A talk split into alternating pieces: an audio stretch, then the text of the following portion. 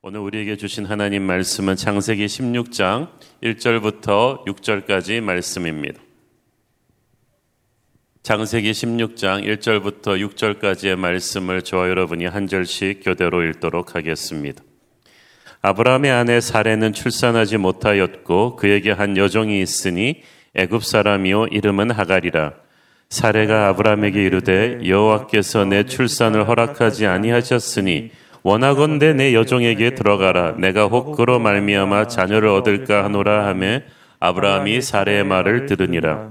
아브라함의 아내 사례가 그 애굽 사람 하가를 데려다가 그, 그 여종 애굽 사람 하가를 데려다가 그 남편 아브라함에게 첩으로 준 때는 아브라함이 가나안 땅에 거주한 지 10년 후였더라. 아브라함이 하갈과 동침하였더니 하갈이 임신함에 그가 자기의 임신함을 알고 그의 여주인을 멸시한지라. 사례가 아브라함에게 이르되 내가 받는 모욕은 당신이 받아야 옳도다. 내가 나의 여종을 당신의 품에 두었거늘 그가 자기의 임신함을 알고 나를 멸시하니 당신과 나 사이에 여호와께서 판단하시기를 원하노라. 아브라함이 사례에게 이르되 당신의 여종은 당신의 수중에 있으니 당신의 눈에 좋을 대로 그에게 행하라 하매 사례가 하가를 학대하였더니 하갈이 사례 앞에서 도망하였더라. 하나님께서는 아브라함에게 너희 자손들이 하늘의 별같이 많아질 것이라는 엄청난 비전의 확인을 주셨습니다. 어제 본문에서는 거기에 대한 약속으로 예, 어, 언약도 체결해 주셨습니다. 거기까지는 좋았는데 이제 아브라함이 집에 돌아오고 나서 하루가 지나고 한 달이 지나고 이렇게 세월이 지나도 당장 아무런 일도 현실로 이루어지지 않았습니다. 그래서 아브라함과 사라는 근심하다가 조급한 마음에 그만 잘못된 해결 방법을 택하게 되죠. 먼저 움직인 것이 사라였습니다. 자식이 없어 고뇌하는 남편 아브라함을 바라보면서 사라는 속으로 애가 탔을 것입니다. 그래서 그녀의 눈에 한 사람이 들어왔어요. 한 여종이 있으니 애굽 사람 이름은 하갈. 자기의 여종 중에서 아리따운 종이 하나 딱 눈에 들어온 것. 그래서 사례가 아브라함에게 하는 말을 좀 보십시오. 2절. 사례가 아브라함에게 이르되 여호와께서 내 출산을 허락하지 아니하셨으니 원하건대 내 여종에게 들어가라. 내가 혹 그로 말미암아 자녀를 얻을까 하노라 하매 아브라함이 사례의 말을 들으니라. 그걸 보니까 아기가 안 생기는 것에 대해서 솔직히 사례는 은근히 하나님을 원망하는 마음이 많았던 것 같아요. 하나님께 섭섭한 마음이 많았습니다. 하나님이 약속의 말씀을 주시고 그 소원을 빨리 안 이루어 주시면 믿음이 있는 사람들도 조금 시험이 듭니다. 하나님한테 삐지는 거죠. 섭섭합니다. 사라는 하나님이 아기를 아예 안 주시기로 한 것처럼 말하면서 자기의 미래도 절망이라고 결론을 내려버리고 있는 거예요. 자기 마음대로 마침표를 찍어버렸어요. 그런데 하나님께서는 지금은 아기가 없으나 곧 아기가 생길 것이다 라는 약속을 주셨잖아요. 하나님이 아직 안 주신 것이지 아예 안 주시는 것이 아닙니다. 그녀가 잠잠히 기도하며 하나님을 기다렸더라면 하나님의 그 뜻을 깨달을 수 있었을 텐데 마음이 어려워지니까 기도하는 대신 자기 나름대로 하나님의 뜻을 반추하기 시작했습니다. 분명히 하나님께서 남편 아브라함을 통해서 하늘의 별같이 많은 자손을 주기로 약속하셨는데 가만히 보니까 남편은 아기를 생산할 힘이 있는 것 같은데 그렇다면 문제는 사례 자신에게 있는 게 아닌가라는 생각이 든 거예요. 하나님께서 남편 아브라함에게 많은 자손들의 아버지가 될 거라고 하셨지만 어머니가 반드시 자기여야 한다는 말씀은 안 하셨지 않는가 그런 생각을 했어요. 그래서 당시 고대 근동 지방의 관습대로 자신의 여종을 씨바지로 남편에게 주어서 아기를 낳게 하는 것이 하나님의 뜻일 수도 있겠다라는 정말 그야말로 내가 복음이죠. 자기 나름대로 하나님의 뜻을 해석한 거예요. 우리가 약속이 더디 이루어질 때 속이 상하죠. 그렇지만 그럴 때 하나님의 뜻을 내 마음대로 해석하는 것을 조심해야 합니다. 사례의 문제는 자기 중심적으로 말씀을 해석하면서부터 시작되었죠. 내 인생이 빨리 안 풀릴 때, 눈앞에 막혀 있는 장애물이 오래 치워지지 않을 때, 다른 사람들은 기도 응답을 받는 것 같은데 나는 아닐 것 같을 때 우리가 조급해집니다. 그리고 사례처럼 하나님에게 섭섭한 마음을 품게 돼요. 이걸 가만히 두면 하나님께 대해서 오해하게 되고요. 그러면 진짜 하나님이 아닌 조급한 내 현실에 맞춰줄 수 있는 내 입맛에 맞는 하나님이 보입니다. 그것은 진짜 하나님이 아니라 마귀의 유혹입니다. 그것이 이브에게 선악과를 먹으라고 유혹하던 마귀가 준 속임수 아닙니까? 선악과를 먹으면 죽는 게 아니고 하나님이 그걸 먹고 너도 하나님 같이 될까봐 두려워하는 것이다. 이렇게 잘못된 생각을 하고 있는 사례의 눈에 마침 전에 애굽으로 갔을 때 거기서 데려온 여종 하갈이 들어왔습니다. 어, 믿음은 하나님만을 바라보는 것인데 하나님이 아닌 자기 자신을 열심히 바라보기 시작하면 어, 하갈이 눈에 들어오죠.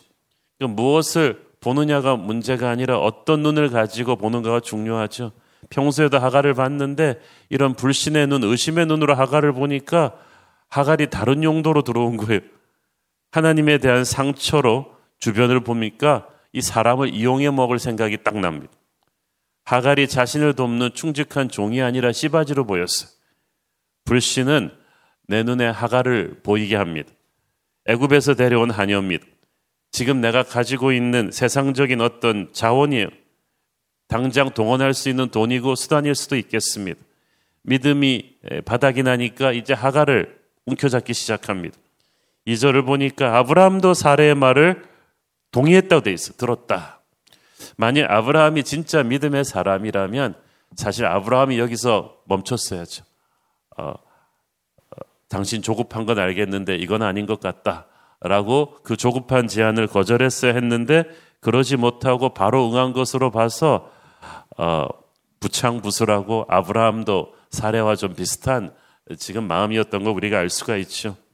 하나님의 눈으로 하나님의 입술로 직접 비전의 확인을 받고서도 내심 아브라함은 많이 불안하고 초조하고 그랬습니다.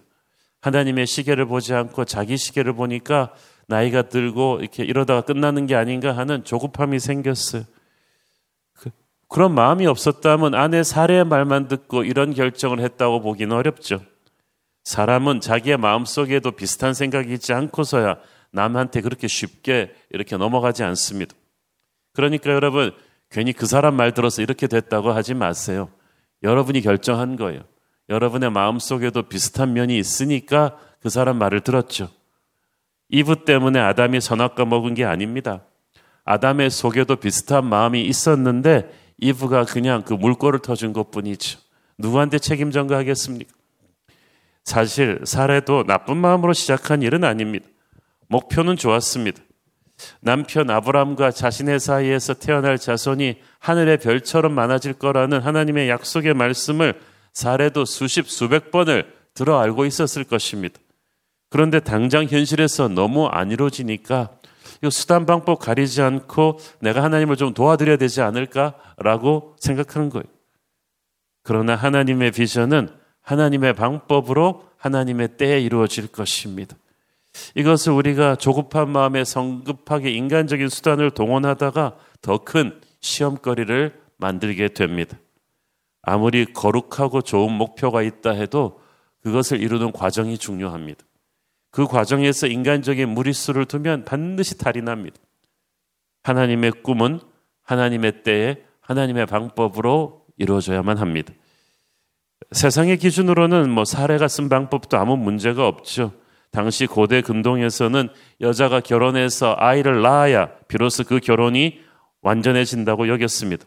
그래서 따라서 그 여자가 아기를 못 낳으면 자기 여종이라도 시바지로 남편에게 주어서 자녀를 생산하는 것이 관습이었습니다. 그렇게 태어난 아기는 자기가 직접 낳은 아기 같이 된 거예요.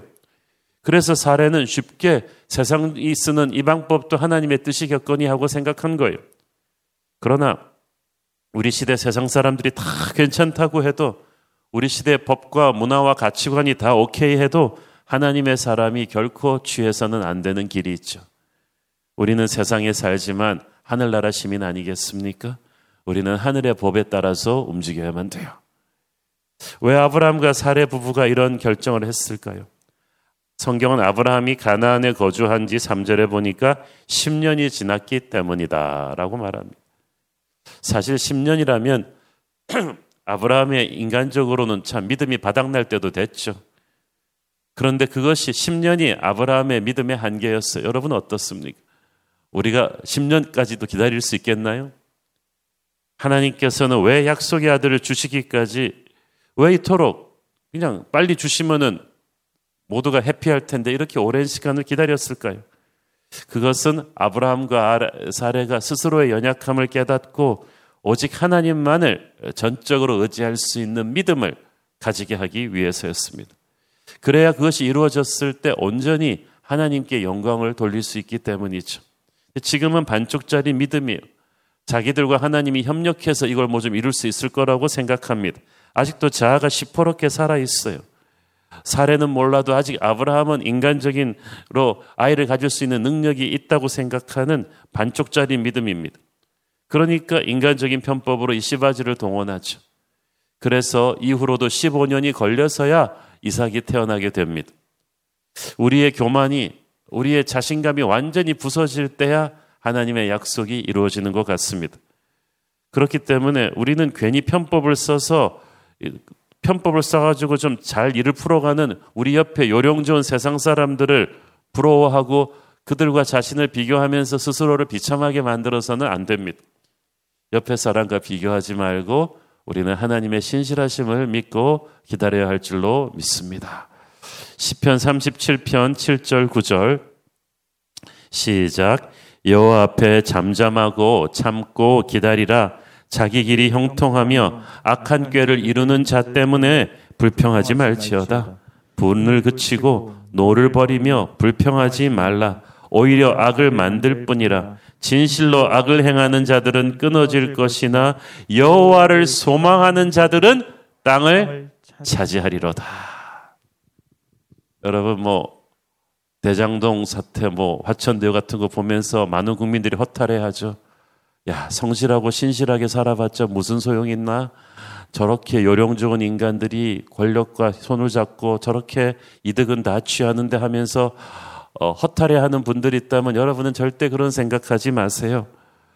악을 행하는 자들은 끊어질 것입니다. 그들을 바라보면서 불평하고 왜 나는 저렇게 못했나 하고 분노하지 마십시오. 결국은 여호와를 소망하는 자들이 땅을 차지하게 될 것입니다. 상황이 힘들고 불가능해 보이고 나는 왜 이렇게 유도리가 없나? 요령 좋은 인간들은 다 자기 먹을 걸 챙겨가는데 이렇게 생각할 때도 미리 단정하고 여러분의 인생이 끝났다고 생각하지 마세요. 하나님의 약속의 말씀을 믿으십시오. 그분의 약속은 쉼표이지 마침표가 아닙니다. 지금은 답답하고 힘들고 어두운 터널을 지나고 있지만 반드시 새벽이 올 것입니다. 그래서 확신이 흔들릴 때마다 이렇게 새벽에 하나님 앞에 엎드려서 우리 같이 기도합시다. 하나님의 눈으로 상황을 보려고 노력합시다. 불평을 그치고 감사의 언어를 입술에 얹으려고 노력하십시오. 새로운 길이 여러분과 저에게 열릴 줄로 믿습니다. 성급하게 이걸 못 기다리고 편법을 쓰면 파국을 불러오게 됩니다. 4절 보세요. 아브라함이 하갈과 동침하였더니 하갈이 임신함에 그가 자기의 임신함을 알고 그의 여주인을 멸시한지라. 이렇게 인간적인 방법을 쓰면 생각지도 못한 새로운 문제가 생겨요. 기근을 피해 성급하게 애굽으로 도망갔던 아브라함이 그 땅에서 전혀 새로운 문제를 만나 고통을 많이 겪었잖아요. 이번에도 그 애굽에서 데려온 하갈과 동침해서 임신을 했는데 아브라함 가정에는 전혀 예측치 못했던 또 새로운 문제가 터졌어요. 이제까지 아무 문제 없었던 여종 하갈과 주인 사례의 관계가 순식간에 어그러진 거예요. 이 하갈이 자기의 임신함을 알고 나서부터 사람이 확 달라졌어요. 이때까지 그토록 공경해 오던 사례를 흥 하면서 막 눈앞으로 무시하기 시작한 거예요. 사람이 힘이 생기면 변하지. 당시 사회에서 불임이란 건 치욕이고 많은 자매를, 자녀를 얻는 것이 하나님의 축복으로 간주되던 시절입니다. 그러므로 10년이 지나도 아기가 안 생기던 집안에서 순식간에 아기를 잉태하게 되니까 모든 사람들에게서 막 박수갈채 영웅이 된 거예요, 하갈이. 하갈이 기고만장해졌습니다. 그래서 여종이라는 자신의 신분을 생각지 못하고 여주인을 막 노골적으로 막 무시하게 된 거예요. 막 불러도 대답도 안 하고 사람이 태도가 달라지니까 말과 행동에서 막 드러났겠죠. 이것은 결코 사례가 의도한 결과가 아니었고 사례가 충격을 받았습니다. 단순히 씨바지로 쓰려고 했던 하갈이 이제는 안방마님 자리를 차지하려고 하는 거예요. 우리가 어, 자기가 놓은 돛에 자기가 걸린다고요? 인간적인 방법이 처음에는 괜찮아 보이지만 갈수록 우리가 의도하지 않은 복잡한 문제가 더 생기게 되는 거예요. 그래서 우리를 딜레마에 빠뜨립니다. 사례도 자존심이 있는 여장부입니다. 여종한테 이런 취급을 당하고 가만히 있을 리 만무하죠. 분하고 억울해가지고 남편한테 애꾸던 남편한테 화를 퍼붓습니다. 5절 보세요. 사례가 아브라함에게 이르되 내가 받는 모욕은 당신이 받아야 옳도다. 내가 나의 여종을 당신의 품에 두었거늘 그가 자기의 임신함을 알고 나를 멸시하니 당신과 나 사이에 여호와께서 판단하시기를 원하노라. 다시 말하면 이건 다 당신 책임이라는 얘기죠. 그런데 사실 이 사태의 원인 제공은 사례가 있잖아요. 그러니까 아브라함 아이디어가 아니었잖아요. 그런데도 마치 임신한 하갈이 자신을 멸시한 것이 아브라함 때문인 것처럼 막 화풀이를 합니다. 그리고 화를 내면서 또 자기가 원인 제공했던 것도 인정을 해요. 내가 나의 여종을 당신의 품에 두었더니. 근데 거기까지는 괜찮은데 그 다음에 이게 뭐냐는 거예요. 그가 자기의 임신함을 알고 나를 멸시한다. 그 분노가 가득 차갖고 막 이 사례가 이성을 잃어버리고 이 말 저 말 막 하는 거예요. 자신의 잘못이 명백함에도 불구하고 아브라함에게 하나님 앞에 와서 잘잘못을 따지자고 요구합니다. 당신과 나 사이에 여호와께서 판단하시기를 원하노라. 언제는 기도도 안 하고 자기가 다 저질러 버리더니 이제는 문제 생기니까 하나님한테 좀 해결을 해달라. 여러분 사고는 자기가 쳐놓고 하나님의 이름을 망령되 일컬어서는 안 되죠. 믿음의 여성 사례였지만 이렇게 인간적인 상황으로 휘말리면서 어, 어려워지니까 분한 마음으로 가득 차서 이 말 저 말을 막 해요. 그래서 성급하게 바라는 분노는 하나님의 의를 이루지 못합니다. 지금 사례는 극도로 불안하고 두려움에 사로잡혀 있으니까 판단력을 잃었어. 그러니까 말과 행동이 굉장히 충동적입니다. 사나워진 아내의 항의에 놀란 아브라함은 갑자기 모든 일을 처리할 수 있는 전권을 사례한테 줘버리죠. 6절 아브라함이 사례에게 이르되 당신의 여종은 당신의 수중에 있으니 당신의 눈에 좋을 대로 그에게 행하라 하며 사례가 하갈을 학대하였더니 하갈이 사례 앞에서 도망하였더라. 가부장의 권위가 절대적이던 시대입니다. 그래서 집안에 누군가를 징계하려면 어, 가장의 허락이 있어야만 되는 거예요. 그래서 아브라함으로부터 전권을 받은 사례는 맘 놓고 하갈에게 본때를 보여주었고 하갈은 이 핍박을 견디다 못해 가출해서 도망치게 되죠. 여기서 우리는 영적 리더십의 권위를 포기하는 아브라함의 참 어, 비겁한 모습을 봅니다. 처음 하갈과 동침하라는 사례의 제안부터 아브라함은 권위를 가지고 거절해야 했는데 그러지 못하니까 두 번째, 세 번째 단체도 계속 잘못 꿰죠. 하갈과 사례의 갈등이 불거져 나왔을 때도 하나님 앞에서 기도하면서 두 사람을 이렇게 바로 잡았어야 했는데 일방적으로 사례의 손을 들어주고 하가를 학대하도록 방치했습니다. 이것은 가정의 영적 리더로서 직무유기와도 같죠.